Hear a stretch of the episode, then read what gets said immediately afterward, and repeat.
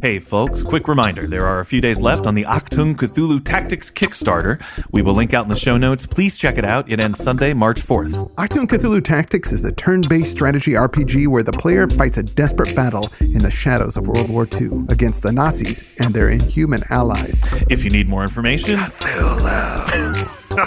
if you need more information, check out the full commercial Chris and I did for Achtung Cthulhu Tactics. It was earlier in the month, and you can grab it from both the free and subscription feeds or on the website. You may not have listened because it was a commercial, but I think the jingle I came up with at the end of it is well worth your two minutes of time. It's the best thing that I've ever heard, ever.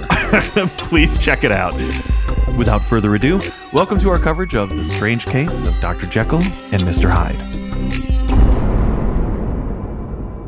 Mr. Utterson the lawyer was a man of a rugged countenance that was never lighted by a smile.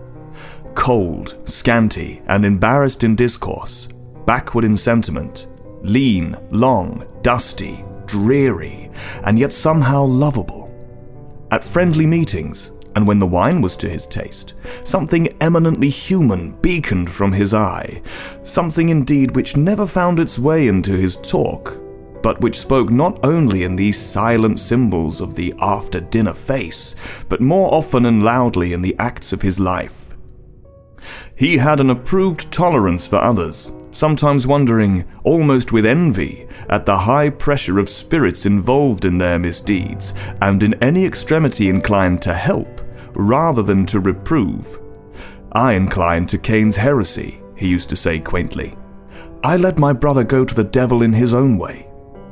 In this character, it was frequently his fortune to be the last reputable acquaintance and the last good influence in the lives of down-going men.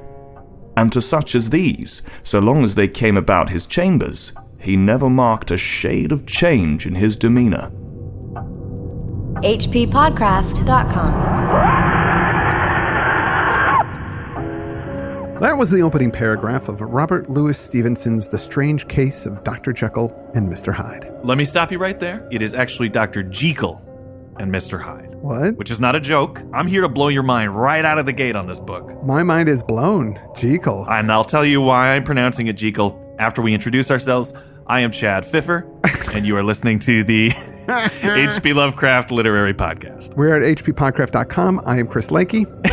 Who was that debonair reader? Our reader is new to the show, Matt Young. Hello, Matt. Matt is the lead vocalist and bass guitarist of Hekz, that's spelled H E K Z, ah. a band from the UK whose sound is best described as Iron Maiden, Queen, and Rush in a bar fight. Oh, I like those bands. Why are they fighting? so I got to tune in and find out what they're fighting about.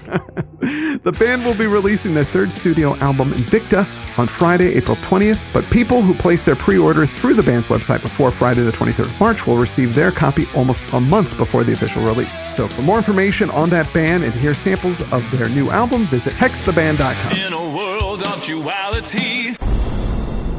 This is not the first Robert Louis Stevenson that we've covered on the show. We did The Body Snatcher back in 2013. Yes. And remember, we had Chris Sarandon reading on that one. I know. I was just bragging to somebody that I went to a rock show with Chris Sarandon once. Yeah, I know. They were like, hey, I'm going to the Oscars this weekend. I was like, whatever. but yes, we've tackled The Body Snatcher. Uh, I also talked extensively about Stevenson's Treasure Island on um, a bus once when I was drunk. So has happened in the past, but we haven't tackled Jekyll and Hyde. Now, let me tell you why I'm saying the name that way. All right. I read the book again a few weeks ago, and hmm. although I've read it several times, I'm really not conversant with any of the film adaptations, and there are a lot of them. What's the classic one? What's the sort of Lugosi and Karloff of Jekyll and Hyde? Mm-hmm. I had heard of the Spencer Tracy 1941 MGM version, but when I did a little research and I asked around, people all said no, you have to see the 1931 movie from Paramount. Fredric March plays Jekyll. He won an Oscar for the performance. That is the classic Jekyll and Hyde. You've got to see it. Okay. So I went and I checked it out. Now, 1931, that was the same year that Dracula and Frankenstein came out. Uh-huh. And, you know, those movies were remarkable for their sets, their makeup. But I'd say, and this is kind of more Dracula, but they're a little stagey. You know, they're very restrained. Jekyll and Hyde is not that. Oh, The camera work is really modern and innovative. There are these POV shots, there's really creative editing wipes where you're watching two scenes at once. There's some cool transformation trickery in there. The movie was also made before the motion picture production code, the Hays Code. Which was the code that sort of infused moral standards into film mm-hmm. after 1930. So the sexuality and the brutality in the movie are really kind of shocking for what I'm used to seeing in that era. It's hmm. overtly sexual. More disturbing than any of that is the fact that everybody in the movie pronounces his name as Jekyll. Everybody. Whoa. I thought they were doing it wrong. We were laughing about it. So after the movie was over, I looked it up and they were pronouncing it correctly. Robert Louis Stevenson was Scottish. The correct Scottish pronunciation of Jekyll is Jekyll. Oh, what? I think one reason for us using Jekyll as the name has to do with that aforementioned Spencer Tracy movie. Uh-huh. Because in 1941, when that was going to be released, and in that movie, everybody says Jekyll, MGM snapped up the rights to the earlier Paramount movie, and they went around and they destroyed every copy of that movie that they could find Whoa. actually making it a lost film for some time. It was hard to get a hold of that. Even though it was an Academy Award winning movie, you couldn't get it. Adaptations prior to the Fredric March film were silent, so we didn't actually hear anybody speak the name like that John Barrymore 1920 movie. Uh, in the Spencer Tracy movie, they pronounced it Jekyll. That was a big hit. That's what everybody picked up. So there you go. I think that's why we say it that way to this day. Obviously, I don't know how they pronounced it in the stage adaptations. But I think I, it's definitely got to be right because it makes a lot more sense. Most of the names in this book are punny in some way, except Jekyll. I didn't know what the heck that. You know, it sounds like Jackal a little bit, maybe, but that doesn't have a lot to do with his character. Right. But when you think about, you know, obviously Hyde is obvious; it's our hidden Right. self. If you pronounce it Jekyll, suddenly it rhymes with Seek. Well, Jeek, Seek, like Seek all. Yeah. That's kind of, I think, what the origin of the name is. Ah. So, anyway, just when you thought you knew everything, boom, that's how we're starting out the episode. wow, man. I don't. Am I expected now to pronounce it Jekyll? You are? Oh, Jesus Christ. Okay. I know. no, you don't have to. I think Jekyll is, is perfectly acceptable, but I'm going to try for Jekyll. Okay. You know what? I'm going for it too. You know, one strange thing about this story is that my wife, Rachel, had just read the story last year. Hmm. So I, before preparing for this show, had never read it. She beat me to the punch. Wow. And I think her interest in it was uh, from a uh, psychological standpoint, as my wife is a mm-hmm. psychotherapist. Right. The story is so much a part of like the zeitgeist of horror, you know, that I feel like hmm. I know what it's all about. But when I started reading it, it was just really different than what I imagined it being. Sure. Well, you're only, as far as I know, the only Dr. Jekyll and Mr. Hyde background you have is from Russell Crowe's performance in the Tom Cruise movie The Mummy. so, as far as you know, Dr. Jekyll is running an organization that recruits monsters for Avenger style adventures. Well, I, I hate to contradict you, especially on air, Chad, but my knowledge of, of Dr. Jekyll and Mr. Hyde is from mm-hmm. the Hugh Jackman film Van Helsing. Oh, is that right? Yes, where he fights a, a Oh, Hulk, a Hulk-like Hyde on the top of a building. Oh, okay. In the very opening of the film. So, point to me. Yeah. well, we've talked. We, we have actually talked about this before in the book uh, Danse Macabre, Stephen King's book about horror literature. He lays out the three essential monster archetypes. He says it's the vampire, the werewolf, and the thing without a name. Uh, obviously, Dracula's the vampire. Frankenstein's monster is the thing without a name. But the werewolf kind of has never had a definitive novel. Certainly, we've covered a few on the show, but none of them, I would say, are the definitive werewolf novel. Certainly not Werewolf of Paris. No. I'd say the Wolfman, the film, is kind of the document that's got all the stuff in it. Yeah. But Stephen King argues, as far as books go, that this Dr. Jekyll and Mr. Hyde is actually the the werewolf novel. Hmm. And you know, it is. A guy turns into another thing. Eventually, it's against his will and suffers as a result of what this creature does. But I think why Rachel might be reading this is because it's much richer than a simple guy turns into a monster, Incredible Hulk kind of thing. Yeah. In this book, it's more than that transformation. It's about addiction. It's about social mores and repression. It's about nature versus nurture. It's of the monster stories. I think it's the richest psychologically, which is why H.P. Lovecraft called it a permanent classic. And uh, aside from that, it's why we're covering it. So why don't we stop talking around it and jump in? The story starts off with these two guys, a London lawyer of good standing called Mr. Utterson, and his buddy and distant relation, Mr. Richard Enfield. Now, once a week, they have a stroll around and talk. Robert Louis Stevenson was from Edinburgh, I think I already said. He lived all over the world. He was in America for a while. He lived in Northern California, traveled around in the Pacific. He actually died in Samoa. Mm. Yet, this story is set in sketchy, foggy 1880s London. Mm. The book came out in 1886. Much like Dracula, it was the stage adaptations of the book that really made it famous. And you can see why mm. this story would appeal. For that, it's because you get to see somebody transform into something else. So this was a Yeah. an opportunity for great acting and also for some interesting stagecraft. Yeah. The American actor manager Richard Mansfield snapped up the copyright to the book as soon as it was published and produced it in Boston to rave reviews. Big smash. So Henry Irving, the actor in England, and you'll remember Irving from our Dracula coverage. He was the mm-hmm. actor that Bram Stoker maybe based the character of Dracula on. Irving heard about the production. He asked Mansfield to bring it to the Lyceum Theatre in London, where it opened in August 1888, the same month that the mutilated corpse of a prostitute showed up in the East End of London. Oh, right. Yes. Richard Mansfield's performance as Dr. Jekyll turning into Mr. Hyde was so frightening to English audiences that he actually became a suspect for this murder. At least in the press, among many, many others. And of course, that murder was followed by others and became an obscure case that nobody's ever heard about. No. the, but the Jack the Ripper murders were taking place when this book was making its splash. If you think about that period of time, that's the setting of this book. It's that Yeah. foggy, rippery, Right, yeah. gaslit London. Um, also, when we were talking about the punny names, in the opening that we heard, we're introduced to Mr. Utterson. Even though the story is told in the third person, he's kind of our conduit into what happened. Yeah. Uh, he correlates the contents of the mystery and he utters the truth to the reader. He's the only one who's left to tell the stories, which is why I think his name is Utterson. Mm-hmm. And, and we get a look into Utterson's character in that opening section that we heard. That is, that despite being very stoic himself in his habits, he doesn't judge other people.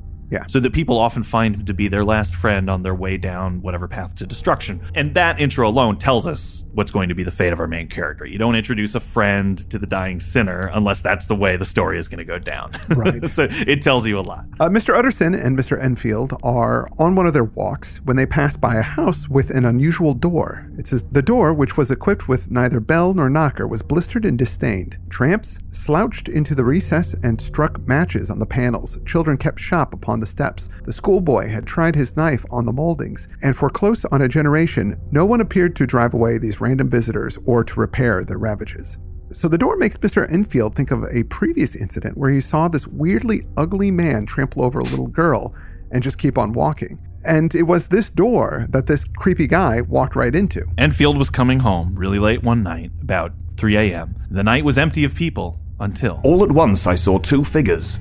One, a little man who was stumping along eastward at a good walk, and the other, a girl of maybe eight or ten who was running as hard as she was able down a cross street. Well, sir, the two ran into one another naturally enough at the corner, and then came the horrible part of the thing, for the man trampled calmly over the child's body and left her screaming on the ground. It sounds nothing to hear, but it was hellish to see. It wasn't like a man. It was like some damned juggernaut. I took to my heels, collared my gentleman, and brought him back to where there was already quite a group about the screaming child. He was perfectly cool and made no resistance, but he gave me one look, so ugly that it brought about the sweat on me like running. Little, a little man, uh, which is strange to me, but uh, we'll get into that. Because of the films that you've seen where it's kind of an incredible Hulk character. Yeah. He was a gigantic, incredible Hulk in the Hugh Jackman film Van Helsing. So also in the Mummy, which I was talking about, also in the League of Extraordinary Gentlemen comics and movie. Now, in the comics, they explain why he's larger. Okay. Alan Moore knows this book intimately, so he didn't just come up with some craziness. right, and we'll get into that later. sure. I hope. Uh, so this girl screaming brought out a bunch of people, and a bunch of them were getting real heated and wanted to kick this guy's ass. Like, what kind of monster just brazenly tramples over a screaming, crying girl and then walks away? So the crowd is all lathered up. They go to the door and they demand that this guy do something about it. And he says he will give them 10 pounds in gold, which is like $3,800 by our standards. Wow. And then a check for 90 pounds, which is like $34,000. yeah. You know, it's interesting that when we're introduced to Hyde, despite him being the villain, the good guys are blackmailing him.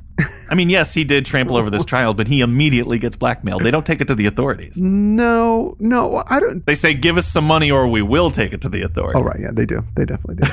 uh, they won't let him go until the bank is opened because the check wasn't signed by the ugly man. It was signed by a reputable man. So they thought it was probably a forgery. But when they get to the bank, they find out it is not. And the check was legit. he asked how much they wanted. He's like, just give me a figure. And I don't know how they came up with it, but they decided on this 90 pound check. And he goes in the door.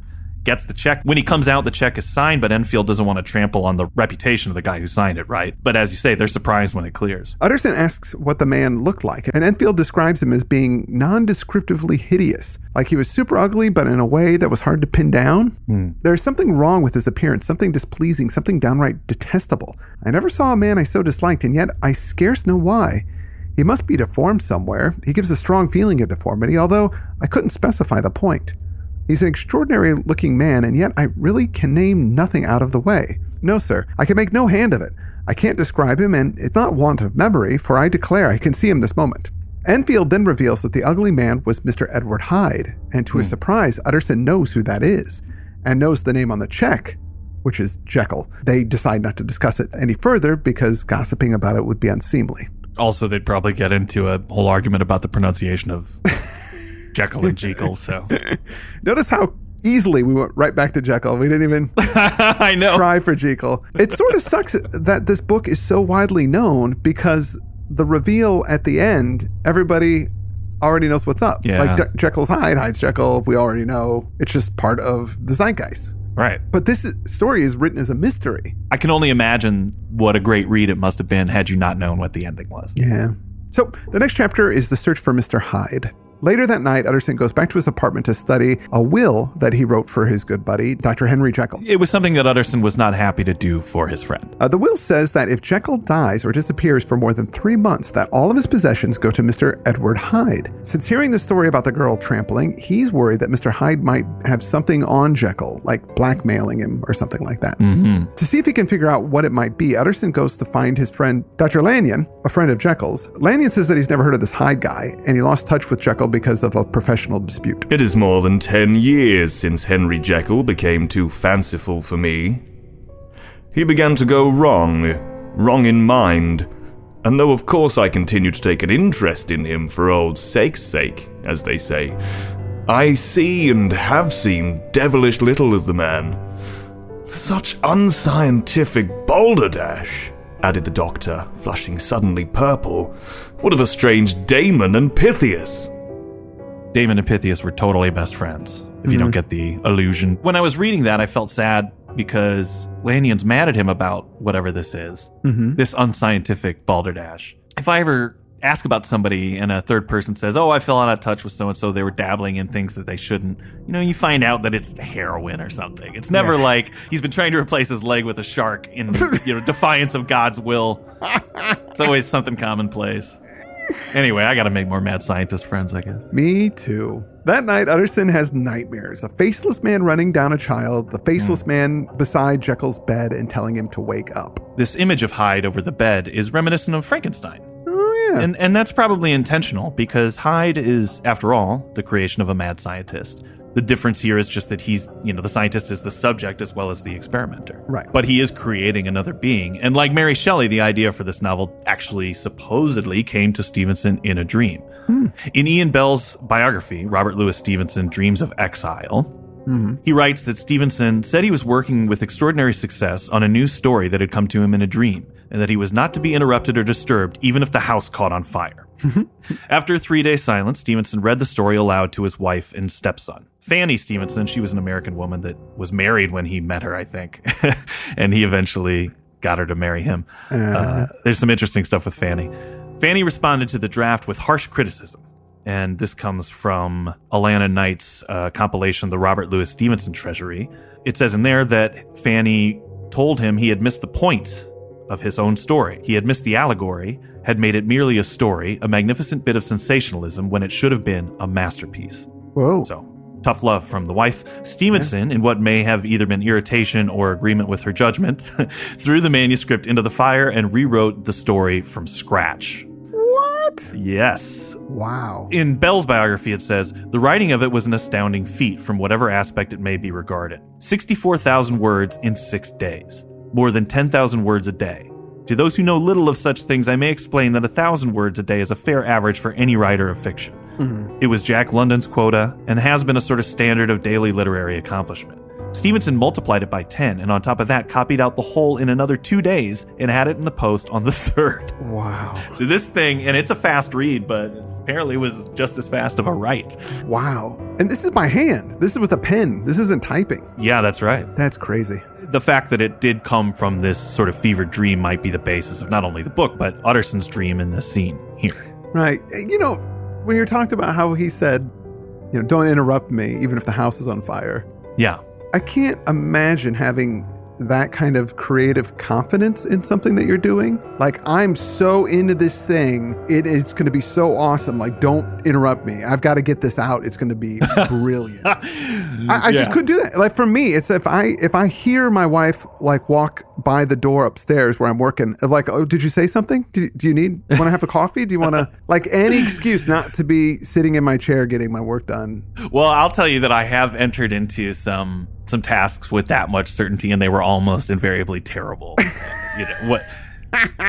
Don't bother me. I just had an idea that is so good. Mm, mountains will erode when this is read aloud. You know, work till five in the morning and then wake up the next day and go, "What? Oh, good. This is ridiculous." It is even more of an impressive accomplishment when you realize that Robert Louis Stevenson was sick. I mean, he he basically contracted tuberculosis or something like it, a Yeah. lung ailment when he was a child. We don't know exactly what it was. But he his whole life suffered from long periods of illness and was sick while he was writing this book. Fanny Stevenson recounted that it was extraordinary. An invalid in my husband's condition of health should have been able to perform the manual labor alone. He was suffering from continual hemorrhages and was hardly allowed to speak, his conversation usually being carried on by means of a slate and pencil. So he was in a condition that bad when he knocked this out. Well, maybe for him, that's that's why it was so important, or that's why he can get so focused on it because he couldn't even talk because of his illness, and so he just focused his attention instead of letting his illness take over him and just lie there and feel defeated. He was able to write, and that might have gave him that strength. Sure, I think that he shares that with a lot of famous authors, including H.P. Lovecraft.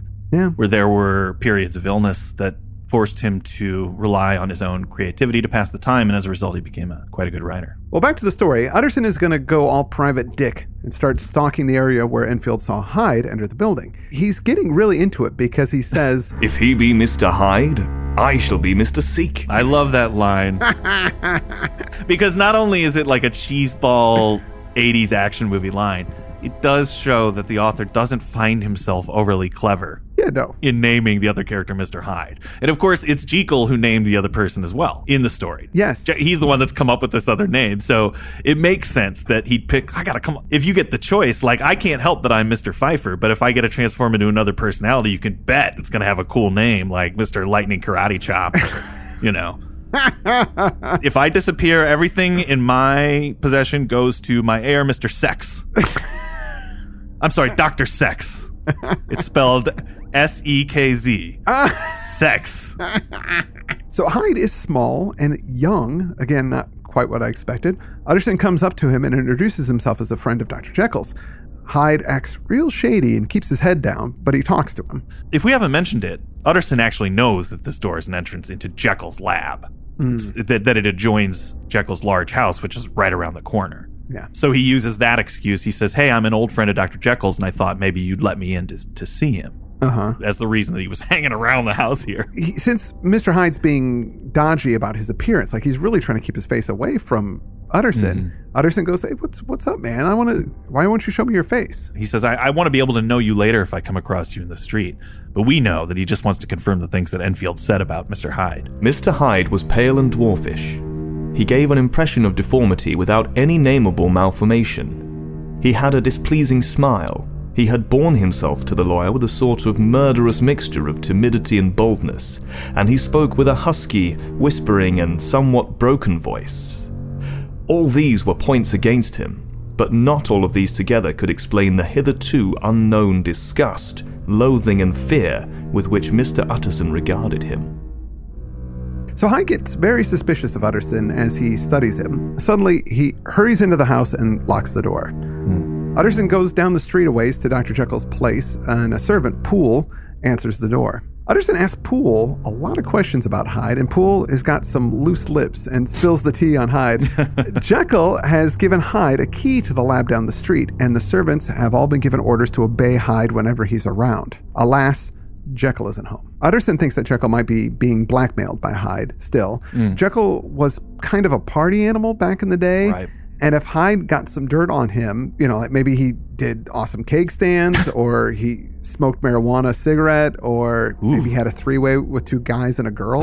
I don't know. Could be anything. Any of these things would damage his reputation, especially in Victorian England. And reputation was everything at that time. It's the only thing that would make sense because this Hyde was of such a low reputation, just by hanging out with him lowers Jekyll's reputation a bit. There's a lot of Victorian English repression addressed in this book, as well as the repression of the religious culture that Stevenson would have grown up in in Edinburgh. We'll probably talk about that stuff a bit more in later episodes. The next chapter is Dr. Jekyll was quite at ease. This is two weeks later. Dr. Jekyll throws a fancy dinner party with lots of high status guests. Utterson stays after everyone else has left, and then he gets the skinny on Hyde from Jekyll, and he wants to to warn him specifically. Utterson brings up the will, and Hyde, being the benefactor of that will, telling him, Look, I don't approve. This guy is bad. You shouldn't do this. Like, this almost gives him incentive to, you know, kill you or, you mm. know, to get your money. But Jekyll just blows him off, and then Utterson says, I've been learning something about young Hyde. And then when he says that, Jekyll gets all worried and pale. And then he goes, ah, I don't want to hear it. I've got it all under control. I will tell you one thing. The moment I choose, I can be rid of Mr. Hyde. That doesn't sound like an after school special at all. I can quit whenever I want. So Jekyll says to Utterson that he's super interested in what Hyde is doing and that he's going to continue to provide for him. And he also reaffirms that his will is how he wants it. So just sit on it, Utterson. Right. He just says it's a private matter. Utterson, back off. And that's probably as far as we should go uh, with the story right now, those first three chapters. Yeah. It sets up that Hyde's a bad guy. It sets up the group of people who are going to be looking into this mystery. Uh, and at this point, Jekyll is still unrepentant about what's going on. Right. Once everybody out of his business, he's having a good time with it. Uh, There's also an aspect to this that I wanted to bring up because it's a theme that goes throughout the whole book is that it, there's a bit of reason versus superstition in this. That Hyde is ugly, but not in any way that they can describe physically. Right. And I think that that is supposed to represent that he is metaphysically ugly, like spiritually. There's some corruption that's going on with him that's not actually physical, it's just part of his soul, and then that people can get a sense of that. And that kind of flies in the face of Utterson's rationalism. Right. It's him trying to deal with that and solve this mystery. Even though there's something wrong that he can't quite put his finger on, it's it's that detective story, that aspect of it, where him Yeah, yeah. trying to grapple with the supernatural or the the metaphysical aspects of, of this case. Yeah, and I think so. You're saying that like that dream sequence is him working it out. Right, exactly. When he's not awake, he's not rational, and he can be working out the details of this in his subconscious mind. dream sequences are often good for that, right? Because we see somebody, we see the detective working out how they're going to attack the case. Yeah. But also they're good because you know you got to fill 90 minutes of a movie, and a dream sequence is just an artsy way to you know to kill eight minutes. yeah, you can have fun with it. Have some fun. I want to thank our reader Matt Young. Please check out their new album Invicta coming out Friday, the 20th of April. Yes, that is the band Hekz, H E K Z. We will be linking out to their website in our show notes. We'll be back next week with the second part of the bizarre, the titillating, the strange case of Dr. Jekyll and yes. Mr. Hyde. That's right. We're gonna get more Jekyll. I think we're gonna get into some of the sexuality in this novel. Yeah, we're gonna talk about some of the metaphor for addiction, and uh, maybe we're gonna find out just what my alter ego, Mister Sex, is really all about. so tune in then. I am Chad Fifer I'm Chris Lackey, and you've been listening to the HP Lovecraft Literary Podcast. at hppodcraft.com. hppodcraft.com. I'm going to spend the evening here with you. Just as you want. Say just as I want. Say just as I want. Just as I want. That's right, my little bird. The last evening is always the sweetest, you know. And what a farewell this one will be. What a farewell. I don't know whether I shall be able to tear myself away from you at all.